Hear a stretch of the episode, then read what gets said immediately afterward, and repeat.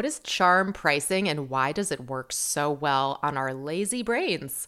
Charm pricing is a price that ends in a 9, a 99, or a 95. You've seen them on sales and discounts and coupons and all of the price tags that are like 9.99. Why isn't it $10? It's a penny different, but that penny makes all the difference. Here are some results from Gumroad's conversion rate study on price points and charm pricing.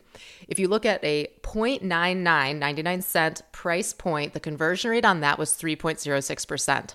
The conversion rate on $1 was 1.88%.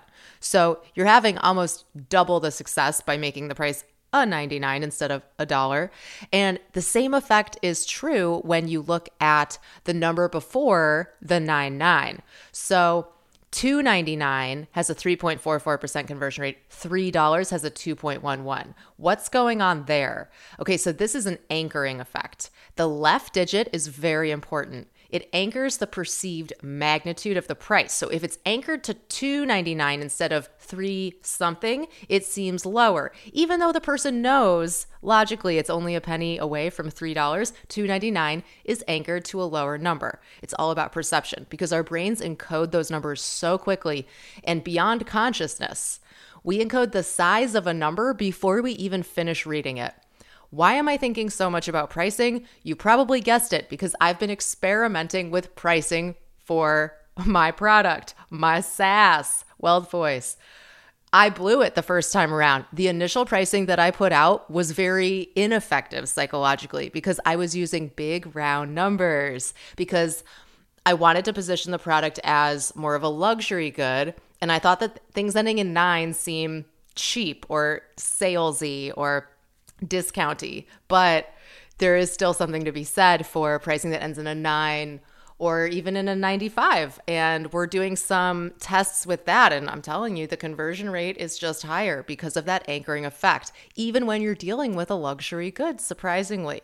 And it's not a luxury good, it's not Tiffany, it's not Mercedes, it's not one of those brands, but it is certainly a higher considered purchase based on the price point, which is a legitimate setup fee because it's a custom Alexa skill. I mean, I'm not selling email service provider SaaS pricing for $10 a month. I'm not selling audiograms for $4 a month. It's a whole different thing. But in your pricing, depending on your business, you might consider doing what feels a little scammy and weird with the 99 pricing because it has that anchoring effect. It's a thing. What else? Here's another bonus tip. You could emphasize the new base digit by visually minimizing the digits after the decimal. And this is for if you have a price tag, like if you're in a store or you have any kind of retail pricing or, or online with e commerce. If you have $20 written out with a dollar sign, a two, and a zero all in the same size font, that's how that's that's kind of point A, right? But but point B, the test the variation would be doing 1999 with the 99 in small text, small font. It visually minimizes the digits after the decimal. And what ends up happening is we encounter stimuli with many syllables. We need more mental resources to process it. And that the principle applies to numbers too. So if we expend a larger amount of mental resources to process a number, we falsely infer that the magnitude must be larger and the flip side is more important. People perceive prices to be smaller when they contain fewer syllables.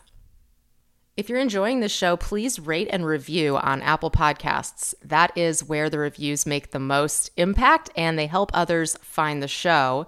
We have a simple link, a button that you can click to leave a review on Apple Podcasts at emilybinder.com slash briefing. Make sure that you rate and review on Apple Podcasts or the Alexa skill.